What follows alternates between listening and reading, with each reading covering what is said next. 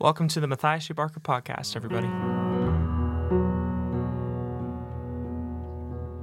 Dr. Steve Hayes, everybody. I'm so excited. I'm so excited to get to talk with this guy. He is a personal hero. This is the second time, actually, that we've gotten to speak. I had him on my podcast once last year, and that was like, I don't know, a highlight of my entire year because Dr. Steve Hayes has been such a tremendous impact academically, philosophically, um, as a clinician. So much of my style, so much of my theoretical orientation, so much of the way that I build metaphors, the way that I explain things, um, the viral videos that I have on TikTok or on Instagram, so much of that is undergirded by the theory and the influence of well, Steve Hayes and all of his co founders and associates and, and, the people who build ACT, the people behind, well, contextual behavior science, just as a field. I, I just am so enthusiastic to get to share this with you because it's been such a deep impact on me. So, um, we talk about panic disorder today. Uh, you know, panic is something that I've really been looking at with fresh eyes.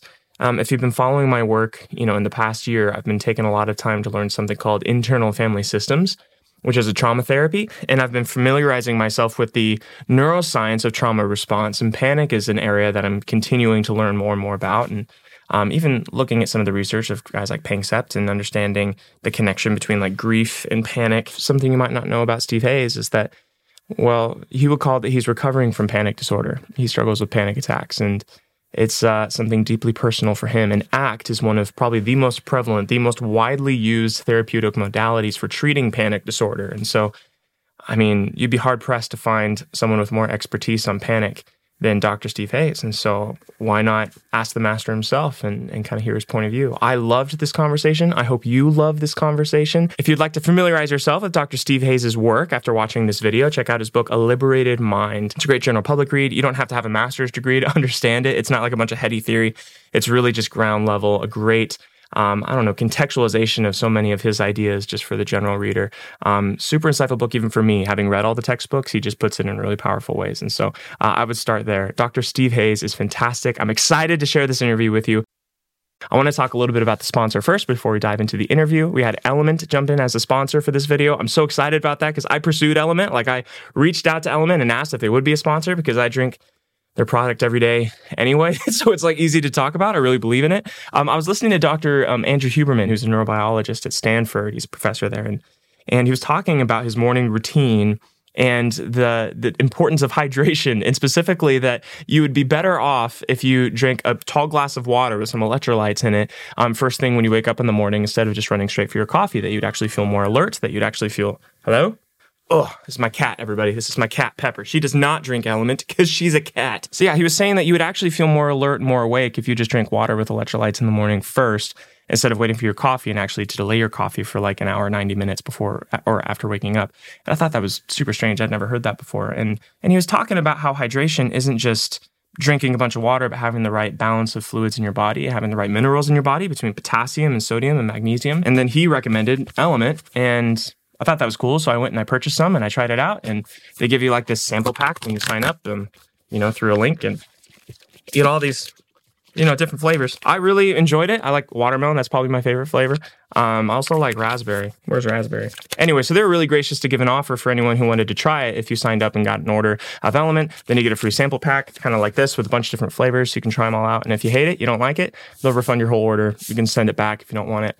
That's totally cool. I love it. I think you will too. Check it out. Link is in the description under this video. But without further ado, let's get to Steve Hayes, everybody. So excited to show you this interview.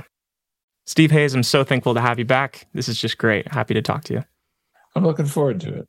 Thanks for having me. Yeah, absolutely. Well, um, I'm curious. The thing front of mind for me this week was panic and wanting to understand panic better. And I've uh, I've been reading your work for several years on anxiety and panic, and know that this is something that's actually pretty closely tied to your own story. You're, there are a few people alive that are more of an expert on panic, perhaps, than you, both clinically and, uh, and, maybe with some of your own personal journey. So, you open to talking about that? Sure, sure. Let's yeah. dive into uh, hell on purpose. yeah. Uh, why did you get interested in studying panic? Well, uh, that was kind of visited upon me by the fact that I developed a panic disorder. But uh, yeah, yeah, yeah. But yeah, it's a, it's a really interesting and fascinating phenomenon. And uh, for people who've never sort of uh, explored that territory, uh, it's one of those ones where when you see it, you can't unsee it, and you are now permanently different because most folks go around through life thinking that you know you're not going to get so emotionally overwhelmed suddenly in a situation that you can't talk you can't think you can't function. You'll it could happen anywhere. Uh, mm-hmm. it can ha- come from zero to 60 in 30 seconds or less. So just imagine people who are listening if if you're driving or you're having a meal at home or you're on a podcast uh, what would the world look like if you knew, and you could never unlearn this because once it's happened, it's in your memory forever, that within 60 seconds you couldn't function? That's an interesting challenge. And it really opens the doors to, to some important areas of growth or insights or whatever. And it, it's been a blessing for me. I mean, my three year descent into hell, I wouldn't have called it a blessing. And the you know, the many, many, many years that I've uh, worked on it. I think my last panic attack was 20 years ago or something, but it was a good mm-hmm. 15, 20 years into the work that I'm doing now. And, and I've learned never to say never. So I'm in here right now, knowing mm-hmm. 100% that in the next 60 seconds, I can get to the point where I can't function. That's possible. Yeah, there's the double fear of the actual terror of going through it and then there's the terror that it could happen again at any moment and you're just vulnerable yeah and those two things are fit together because in the initial panic attacks can come for all kinds of reasons but even in that course in that not 60 seconds or two minutes or five minutes or whatever it took to sort of first have the uh, tornado happen in your head, this kind of mental tornado, you did things. And when you unpack it, you realize and you slow it down, you realize, okay, it wasn't just done to me. No, I mm. did some hmm. things. And those things turns out to be relevant to everybody, yeah. whether you got panic yeah. or not. Well, did you know that you were having a panic attack the first time it happened to you? What was that oh, discovery oh, yeah. process like? Oh yeah. yeah. My first panic attack was uh, in a department meeting, where, as I say, there's a TEDx talk where I walk walk through this. Uh, I was watching full professors fight in a way that only wild animals and full professors are capable of. uh, I'm an untenured assistant professor, and they're just ripping each other up one side, down the other. I mean, everything mm-hmm. other than physical violence. But I mean, the actual, even if the words didn't sound like that, what they were, I mean, anybody who knew the culture and knew what was going on knew that this was uh, all out war that you were watching. Mm. And, uh, I, I raised my hand and I, I just wanted to ask them to stop, you know, that this is not going to mm-hmm. produce a healthy department. And part of me is thinking like, geez, this is a department of psychology. Come on don't you have any sense of shame? Doing to each other. What is this? I mean yeah. out of the blue here comes oh i'm really feeling anxious. I wonder if i can actually speak here you know if they call on me. And then 20 seconds later my heart's going 180 beats a minute. I feel like i'm going to pass out. And then they finally do call on me. And i open my mouth and absolutely no sound came out it was impossible to get sound out of it, like gasping for breath. And it went on like an eternity. I'm sure from the outside it was 30 seconds or something, but from the inside it was an eternity where I'm just kind of there like, like some sort of goldfish out of water with my mouth going, mom, but no sounds coming yeah, out. Yeah, And I'm an untenured assistant professor humiliating myself in front of a room full of, uh, of colleagues. Mm-hmm. And finally they just went on. They never said, "What's going on with you?" or "Is something wrong?" No, they just kept talking. They just, just moved waited, along. and then they started fighting again. Huh. And finally, the end meeting, and I was way away from the door. I was as far away as you could get. So I'm there now with wave after wave after wave for like half an hour. And finally, the meeting ends, and I kind of slink out of the meeting, you know, like almost clinging to the side of the wall, trying to hold myself up.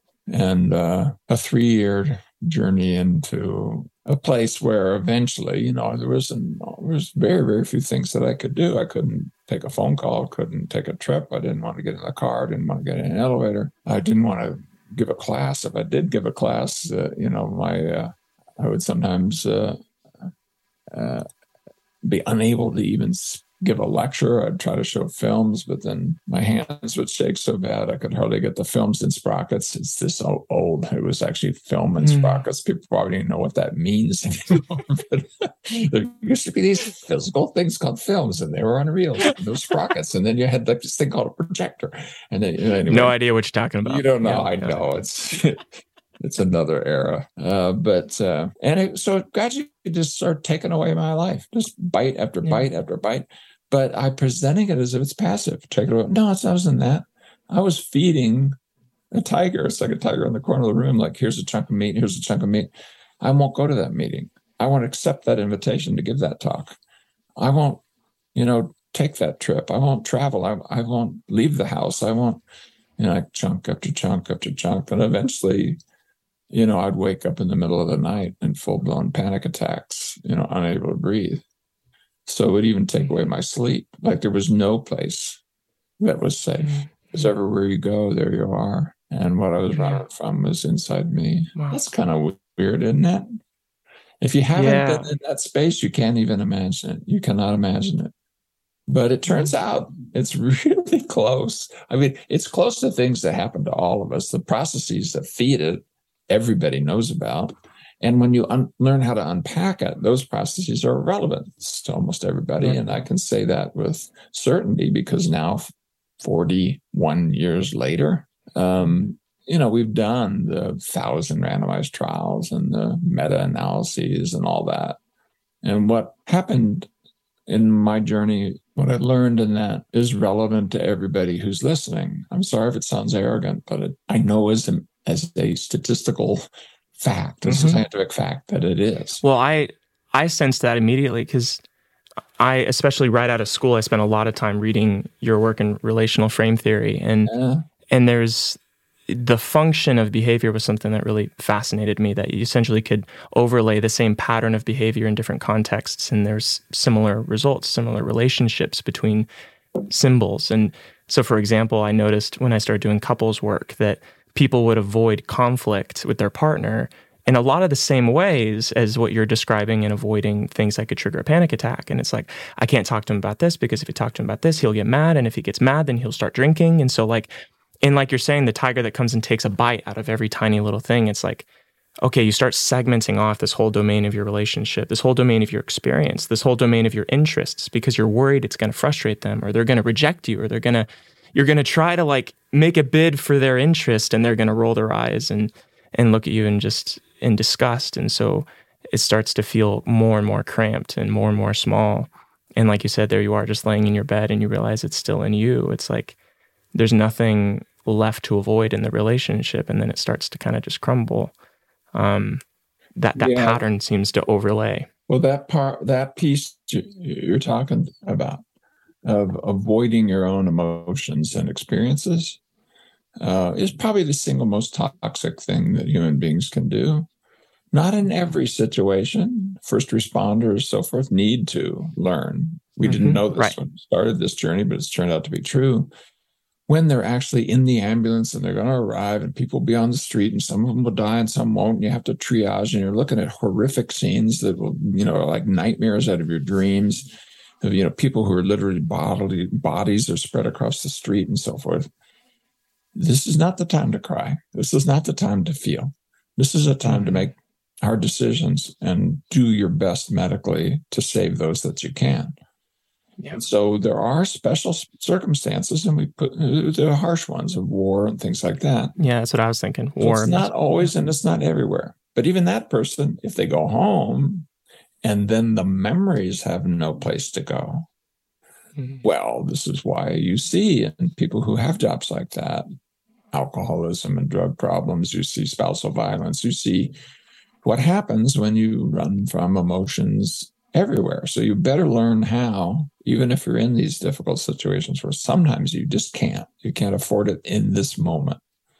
Mm-hmm. Still need to learn how to create a space where you get to feel, remember, think, sense what you feel, remember, think, and sense. Because there's no delete button in your nervous system, mm-hmm. no healthy subtract function in this little computer called your brain, uh, other than brain injury, and that's not something to pray for.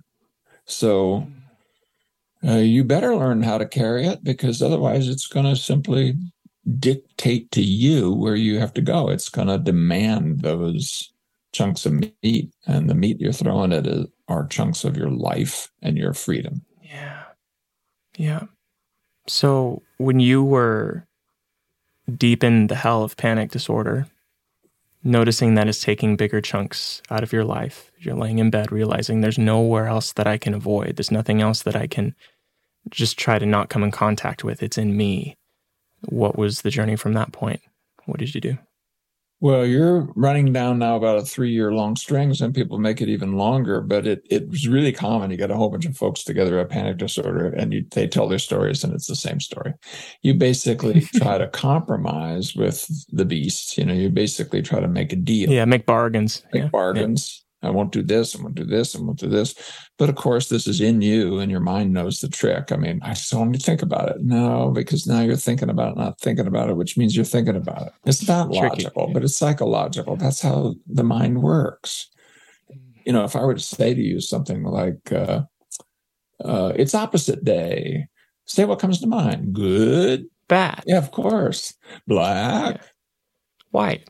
Relaxed tense, anxious. Yeah, exactly. So now you let's say you're going to try to just think about being relaxed. You got your relaxation tapes. You know how to do them. You have got images of being lying by the beach. You got to well, and why are you doing this? So that you don't think about that. What? That thing. Mm. I don't want that. Because I know where that leads. If I think about that, my heart's going to start jumping. If my heart starts jumping, I'm going to focus on it. If I focus on it, it's going to jump even more. If I, want to you know, this is the, it's all connected. It's all connected. So you get in a situation, let's say, and you notice, hey, I'm feeling pretty good. Mm. Oh my God. You just plug yourself into the wall socket. Yeah. So, like, there's no mm. place to go that's safe because all roads lead to Rome. Because the way the mind works, any relation is a relation. So, a mm-hmm. relation of different, opposite is not. Any relation is a relation. So, how are you going to keep from going somewhere where anything that you think can be related to that place you don't want to go. Yeah. Literally any thought. Give me a thought and I can tell you how it leads to panic. Relax mm. can lead to panic. I used to have panic attacks if I heard the relaxa- word relaxation. Mm. Well, the answer is there is there isn't any place you can go. You know, this is why suicides happen inside panic disorder because people literally see no way out. And so mm-hmm. you ask the question of how, what did it take?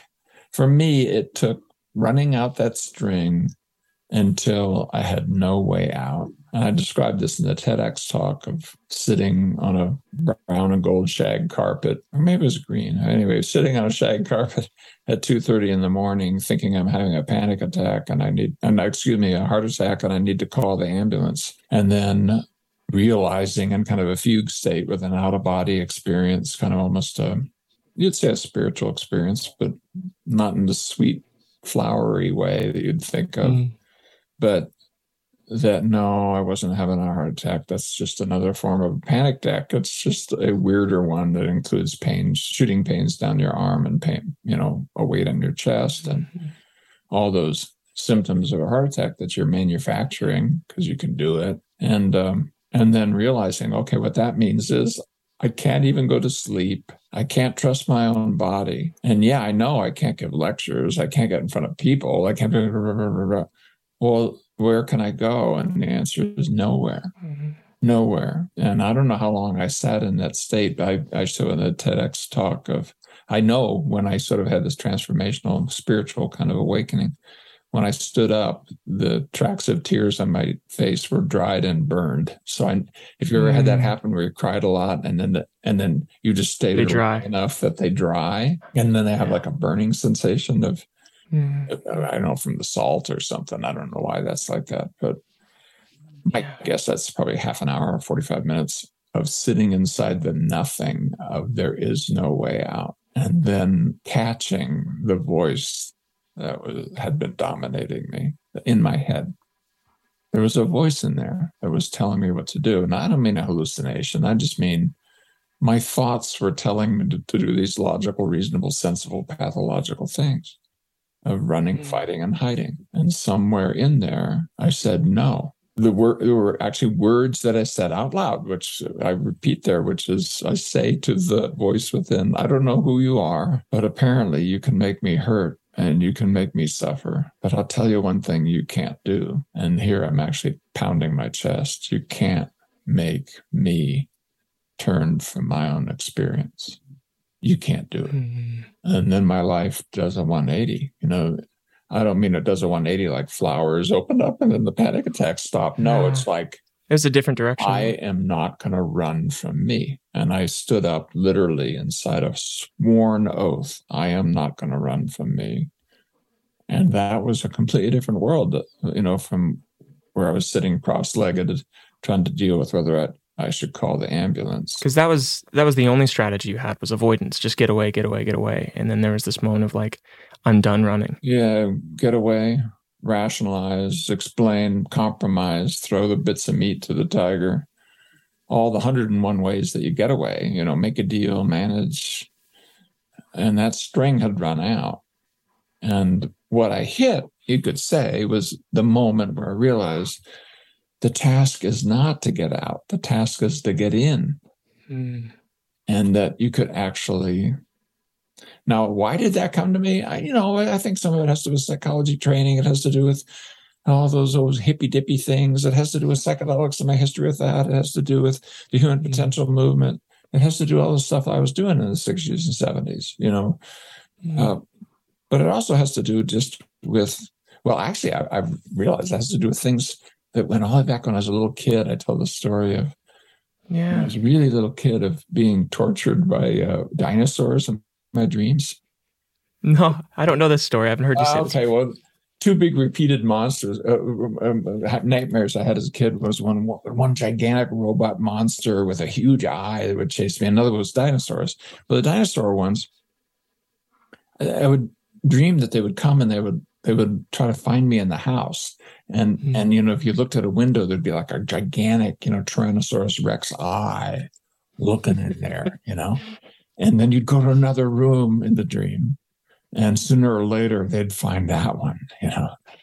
And finally, you just can't stand it anymore. And you you run outside the house and you run away. And but then you get into one of these running dreams. I'm sure you must mm. have had running dreams where no matter yeah. how hard you run, it's not fast enough. And you're being chased by the demons or whatever. or being chased by dinosaurs. And I'd turn mm-hmm. this way and fast. I'd do all the things of fancy footwork and so forth. And it's getting closer and closer. And eventually it would catch up with me and eat me. And then I'd wake up. Well, somewhere in this repeated nightmares as a little kid, I have a lucid form of that dream where I'm hmm. aware that I'm dreaming, but I'm still running like hell to get away from the dinosaur. And I remember when it catches me, I'm going to wake up. And I kind of would rather wake up than doing this dream. Hmm. I stopped, dead stop, turned, and ran right at the Tyrannosaurus Rex and leaped in its mouth and woke up. And then I did it the next night. Yeah. And then the next night. And then the dinosaurs stopped coming to play. They didn't like this game.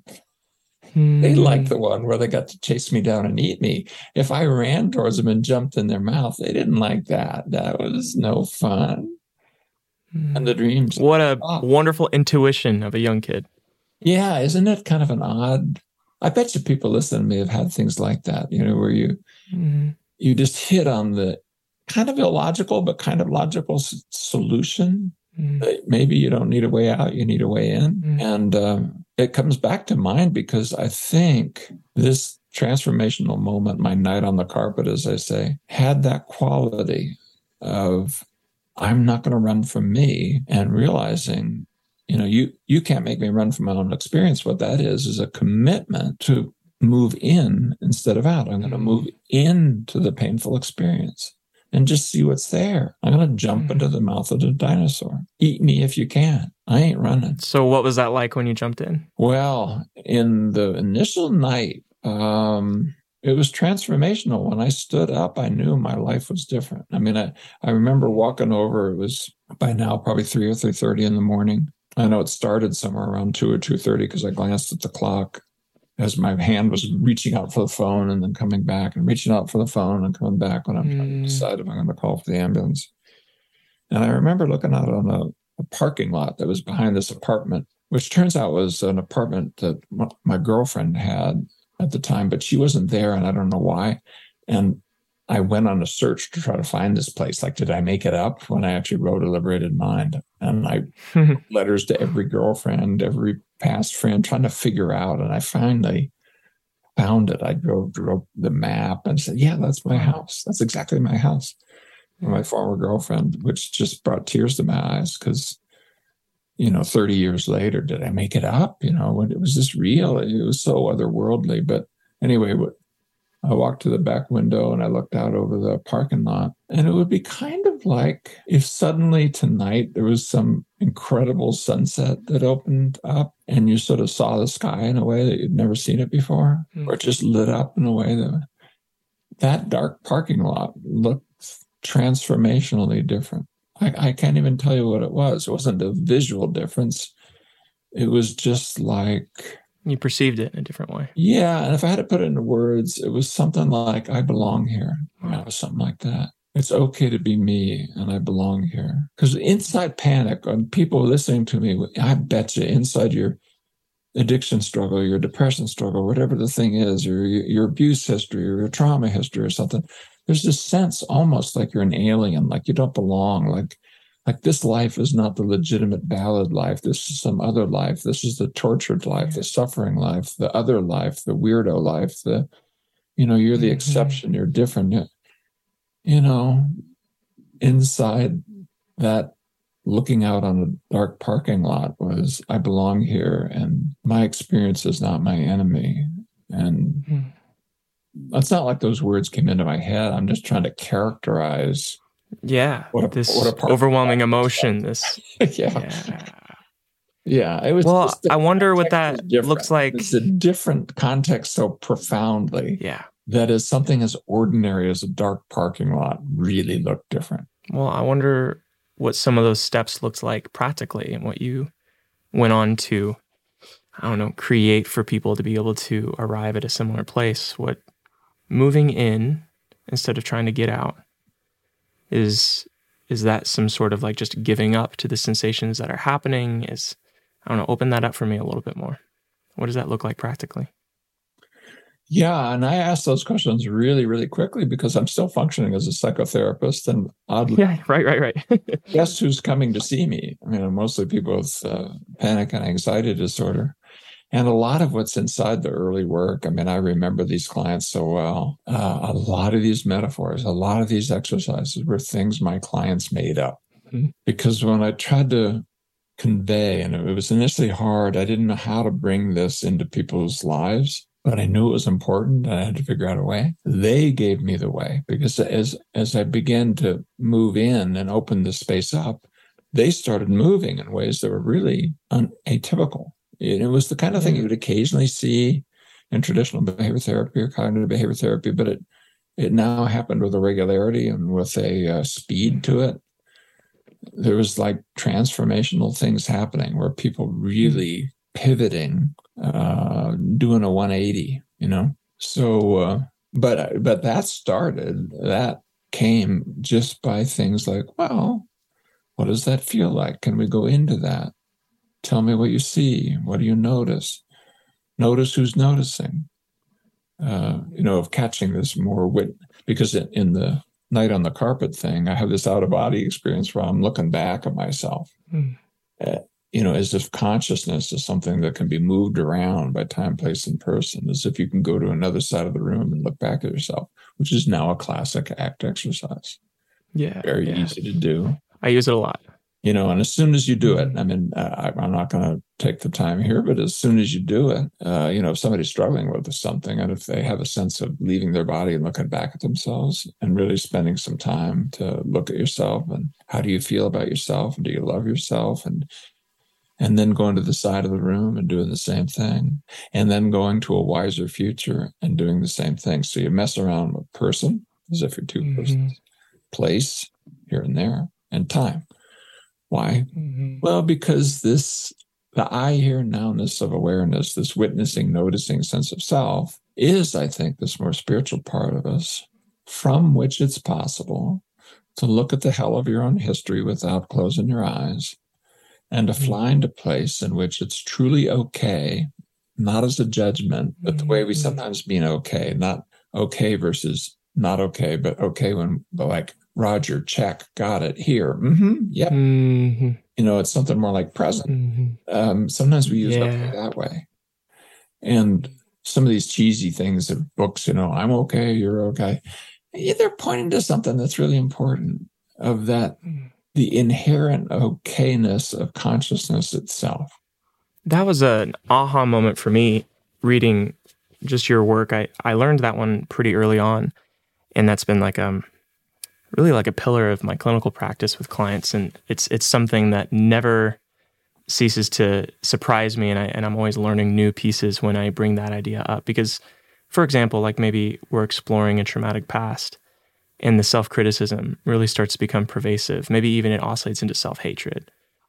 And then a simple question like, I just want you to take a step back and I just want you to imagine for a moment like a part of you just walks into the room and sees you and I just sitting here. Um, read the body language of the woman sitting on the couch. What does she look like to you? Yeah. It it pulls you out of almost this tunnel visioned, you know, uh, I don't know, self torment in a lot of in a lot of spaces, yeah. and it can be the bedrock that for some people can really create some warmth and almost some compassion. And it gets you in touch with the sadness that might be animating the self-criticism. Yeah, yeah, yeah. Without me without me needing to like explain that to you, without me needing to teach or be like, listen, you know what's really underneath your self-hatred is is a lot of sadness. I don't I don't need to say that. It'll it'll rise up in the room without any sort of without me needing to provoke it or suggest it just by simply shifting perspective. Another one that I'll use often is someone's being really self critical towards themselves, really frustrated, like, oh, I'm just this piece of garbage. And I'm just like, I want you to imagine for a moment that maybe they have a younger sister, that your younger sister who experienced some of the same things, let's say that they experienced it just like you did, and they went through a lot of these circumstances. Let's say you switched places and she was talking about herself that way. What would be your response? What's your reaction to hearing your sister say that about herself? And I'm not even suggesting that isn't that so rude of you to say that about yourself? Like, would you say that about your sister? Nothing like that. Just just a neutral question. And it's like a part of them immediately sobers up to the self-criticism. I don't need to argue with them. I don't need to yep. say, "Oh, that's that's a little unrealistic," or "That's that's you're, you're kind of like you know exaggerating there." It's like they actually have all that insight and intuition and wisdom already programmed in, just with a subtle shift of perspective. It was it was uh yeah illuminating to be able to notice that shift of shifting your time, place, person, and the insight that can come. It happens so fast, and you're in you know these ways that you're expressing or your way, and they're a little different than other clinicians, but they're tapping into the process of uh, person, place, and time, and as these features of perspective, which taps into this more witnessing, noticing, spiritual sense of self, which is begins even before human language, I believe, because we're such social primates. Taking perspective mm. is part of our birthright, but is built out by language and these relations of I and you and here and there and now and then that you learn and then you show up around age three. And from that moment forward, that kind of consciousness is this dimensionless strand on which the beads of experience are placed. And it's why you can remember and story about and put together. But when you tap into the strand instead of the story, you find that there's a part of you that's quite open by nature, that is non judgmental mm. by nature. Yeah. That will uh, allow you to risk and to yearn and to care and to do things that are hard uh, without fear dominating you by its nature. And it's really, really cool to be able to tap into it. I think the mindfulness traditions do it, wisdom traditions mm-hmm. do it, depth oriented psychotherapy do it. Transformational experiences do it. I mean, if, if you mm-hmm. look at the transformational spiritual moments in people, you know, you used to believe, and I was a Maslow fan early on, that this was something peak experiences and stuff that only happens to the, mm-hmm. the elite no, if you ask the question right, 90 some odd percent of the folks have spiritual experiences. defined by these unusual senses of unity across time, place, or person. Sometimes just by the looking in the eyes of the, a loved one, or uh, you know, however it shows up. Sometimes in their religious traditions and during prayer. And well, if you can bring that space in, which you just did with your questions, because you, you now know a little, you know, and some of this is the RFT stuff, some of this is the stuff that yeah. comes out of this when you know that that's part of how the I hear analysis awareness comes together, it's really easy to mobilize some of those resources just with questions like the ones you're asking. Mm. And people mm. instantly become wiser. Mm-hmm. And one of the things that means, and I, I, I say it to, you know, people, you have the knowledge within to move forward. Uh, what you need to do is sort of show up and tap into it. And let's see if we can sort of find that. I, I, I don't want to I'm not saying like you have it and you're not using it. I'm not meaning it as a form of criticism. I mean it as a uh, invitation to self fidelity. Hmm. Uh, with the Latin root of that fidelity, the root is the same root as the word for faith. It's fides. And when you're hmm. with that faith fides, that's called confidence. Self with confidence means with fidelity. That's what confidence is. Wow. usually think it's an emotion. No, no, it's not an emotion. That comes later. It's the mm. faithing that your experience is not your own enemy and that you can sort of walk inside that. Mm. So I, I think we, and I, am not going to say this, we need to mobilize the spiritual part of us yeah. to help empower our life's moments so that we get to live the kind of life that's about what we want it to be about. We don't know what the features of it are going to be because, a, you know, a car could drive through the window this instant and the features are about how you're going to deal with an injury or something. Yeah. That yeah, but but what the storyline is, whether you're writing a tragedy or a hero's journey, that's up to you. I'm curious. I want to rewind just a little bit because we've embedded an assumption that might not be self-evident to some people. Yeah. That panic is in some way related to a past traumatic event or an emotion or an experience that you don't want to approach. That it's not just like a bodily sensation. I, I talk to people pretty frequently who are just like, oh, I just have panic disorder. It's a chemical imbalance in my brain. I need to take medication that stops it. Um, you know, that's just something about my body. And, and there's not always a connection to, there might be something deeper psychologically happening. What's your, what's your response to that, to that domain, that tension? Well, um, if you if you look at just the data on uh, the effect of medications for panic, yeah, you can dampen down the frequency of panic attacks, but it doesn't necessarily dampen down the avoidance that goes with it, the life restrictions mm-hmm. that go with it. And so, um, if it really is what you just said there, dude, how come, you know, you decided that you weren't going to be the one to f- seek the promotion? Hmm. knowing full well that that challenge would be scary as hell. Yeah. Or that you weren't the one who's going to, you know, ask that girl out or decide this relationship that's really not working, you need to face that and do something about it. Or when I take a broader view, no, I don't need to, it's not necessarily traumatic, whatever. It could be whatever it is. I mean, you get people come by this multiple ways. I'll give you an example bad drug trips, illness, very common sources of panic disorder. Why? Yeah. Well, all you really need is, you know, be knocked sideways by a, a COVID infection, let's say, and how awful that feels and weird it feels and all of that. And it'll give you moments where if you did the wrong things and made your own experience your enemy, you could absolutely have a bad illness driven panic attack. And as I said before, once you have one, you know that it exists. I mean, the idea that one out of five people have a mental health problem, oh, please, five out of five people are challenged mentally. Yeah, yeah. Can we just get over that weird thing that it's them? Yeah. We're supposed to yeah. pity them? Is that really what destigmatizing looks like? That doesn't look like destigmatizing to me. No, this is, and after these two years of COVID, does anybody actually believe it's them? Mm. I think we all yeah. kind of went, oh my goodness, this might be me. It's all of us.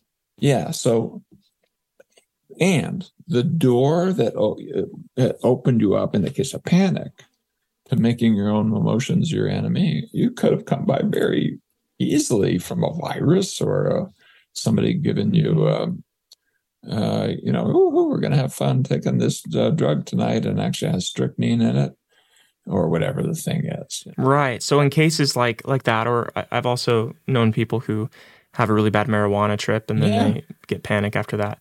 The the thing that you're zeroing in on is that there's a resistance to experience that underlies the panic. There's a resistance to whatever maybe that drug, maybe that trip pushed you into a place that really freaked you out or that really overwhelmed you. And your response to that was that rigidity and that resistance. And it's in the tension of that rigidity and that resistance yeah, and I think without training, all of us have that within. So it isn't more like, oh, you're resistant beforehand. Now you may have become resistant in that very moment because you hit a place where you said no. What did you say no to? Hmm. Your own experience. Okay, hmm. well, how did that work? Well, if you say no strongly enough and dramatically enough, and with you know underlined with exclamation points, um, where does the no turn into the yes? And that's mm. the process of sinking into. Now, not everybody does it. If you ask the questions properly, it turns out there's a lot of people who've had panic that never developed into a panic disorder. Mm. Just like there's a lot of people that had really initial, uh, you know, stages of uh, OCD. Let's say that's so common that we even make kind of children's games out of it. You know, don't step on a crack; you'll break grandmother's back. And I mean, where did that mm-hmm. come from? Well, it came from a cognitive structure that is right on that edge. Yeah.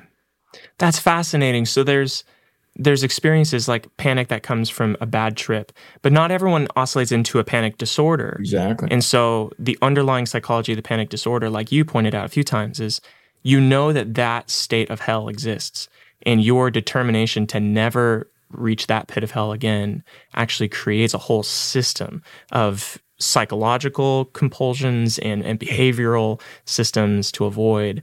And that avoidance yeah, is yeah. actually what pours gas on the and fire. I'm mentioning uh, OCD because it's another common example that almost yeah, everybody yeah. taps into. If if you've ever been way up there on, let's say, the Statue of Liberty uh, or something like that, or on the edge of the Grand Canyon or something, you notice that you rock. Mm-hmm. When you get too close to the railing, you rock.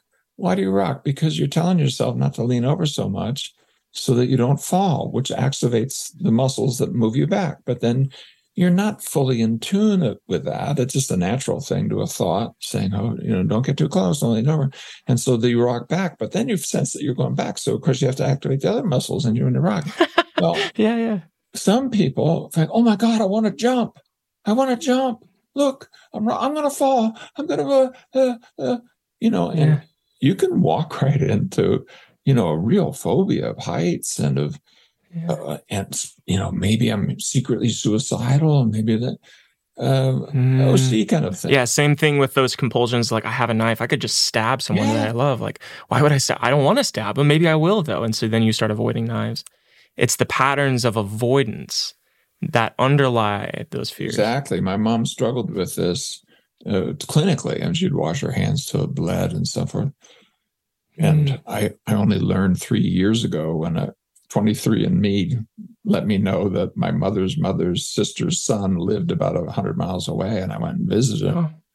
and learned why. I'll tell that story if you're interested, but it really mm-hmm. changed my whole life because I understood my mother so well in my 70s. I finally figured this out. But hmm. what is inside that OCD thing of these thoughts that can't be allowed. You know, uh, I'll give you an example. You're driving over a bridge. It's a really, really high bridge. The railing's not very high. It's a beautiful view off to the side. You kind of almost don't look there because you want to control the car. And then you have the thought, I should just pull the wheel and, and, and I'd sail off into, you know, like how many people would have that thought? 70, 80% of the folks. What would happen? If, I have, yeah. You've had that, right? You want to develop panic, uh, uh OCD? Be really committed to never have that thought. Hmm. You just plugged yourself into a wall socket. You now have the self amplifying energy of avoiding the thought, which evokes the thought, which leads to more avoidance and emotional reactions. And there you are. I mean, you can absolutely be on that journey. I've mentioned it because actually after the panic, it's still in the ACT world, but it took it didn't last very long. I actually developed this kind of obsessive uh, fear that I was going to harm my uh, my firstborn son. Hmm. It's like the knife thing. And I remember being in a Brazilian forest way up top on a big kind of tall uh, hotel that was in the forest, but it was very warm. And so there was no windows. And we were having a meeting there, and all the things were open. And my uh, son was just crawling. And I had this really strong image of what it would be like to fling him like a frisbee across the tops of the trees of the Brazilian forest. And it hitting me so hard, like I was grabbing the chair, like my mm. white knuckle grabbing a chair so that I don't yeah. frisbee my my baby into the forest. Mm. Well, then this is after I'm doing the work on panic. It was like boom. Yeah. It, and you know, I cats it. It didn't really dig in and develop a whole thing, but I had to walk out what could have been a real full blown OCD thing. Absolutely could have been. And it lasted around for a few weeks. I mean, it, it hit me so hard before I caught what I was doing mm. that it was like wow. tormenting me just uh, later on. So, our capacity cognitively mm. to create worlds that have never been, that are fearsome and frightening, and thereby actually create that world, which of yeah. course then confirms the story. Look, mm. look, I actually did want to jump off the, or I actually was going to do this horrible thing, or I actually had that panic attack to the point I could not make sound come out of my mouth. I could mm. not. That's real. And people, or I passed out on the freeway. That's real. Mm. People in a panic attack will pass out. Yeah. How are you going to drive? Well, you're going to do it by learning this thing that your mind doesn't give you an easy way to learn, which is to ride these emotional waves and respectfully decline your mind's invitation to go down mm-hmm. into that part of the network that, yes, can actually remove your ability for your body to function. Your body can shut down. You know, all those things can happen. I had a client of mine who was a very successful panic disorder client. And he said, You know, when I came to see you, I thought, boy, it is just not safe for me to feel this and this and this and this. And he's walking through all the things he's experienced. This is a very successful client. If I can, a 30 second example that towards the end, where he was doing self composed graduation exercises, he took a, a Caribbean cruise. He'd never like, he almost left his house in like a decade. Mm-hmm. Took a Caribbean cruise. A storm comes up, and he says, "I'm I'm going to do it." And he runs to the front. Don't I do not do this at home. Uh, I don't suggest this, but it was brilliant. He went to the forward thing of this cruise ship, that not a huge one that doesn't get affected by, and a big storm's coming up, and he wraps his arms around the the the you know the struts on the railing like something out of uh, the movie the titanic and the storm passes through and he goes you know like just screaming. You know this like, courageous yelp. You know like i'm not running from anything you know? Yeah. well but he's to finish the story he said i used to think that i had to run away. It was life threatening if i didn't. And now i know that deep in my bones that it's life threatening mm. if i hmm. do. Or something more like life crushing it wasn't threatening. Life crushing if i do. So what would it be like if you respectfully declined your mind's invitation to live inside a cage, to live inside a box, to say no to experience, to say no to relationships, to say no to opportunities, to live life small? What would happen? Not to drive yourself to be big and grand. That's that's just a, another version of the same sick thing. I'm talking about what would it be like if it was okay to be you? That might be interesting something that resonates in my own story is is not knowing that I actually could survive the terrible things I was trying to avoid. Mm-hmm. And there's this invitation that I I give clients sometimes when there's the right rapport. And sometimes it's not always appropriate to say it this direct, but I'm just like, I think, yeah, the pain is probably really terrifying. You're right. I think you could survive it. And I think you're strong. You have this strength. You have this wisdom, you have this capacity to hold this thing, and it feels like it'll swallow you up. It feels like if I give it just an inch, it will pull me down into this bottomless pit where I'm in that hell forever. That's the fear. If I let it have just an inch of ground, then I lose myself. Exactly. I lose everything that I care about, and then I'm gone. And and so could you face that moment and open up in that with faith, that con fides, fident, fidelity, self fidelity place where it's okay to be used so thoroughly that you can even have that scary thought. And you don't have to go like no no it's not a fight. You don't have to fight this thing.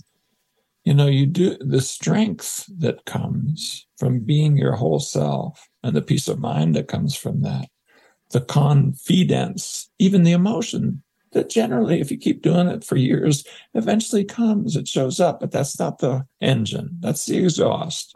The ex- mm. engine is that leap of faith, that fides, faith move, that fidelity move.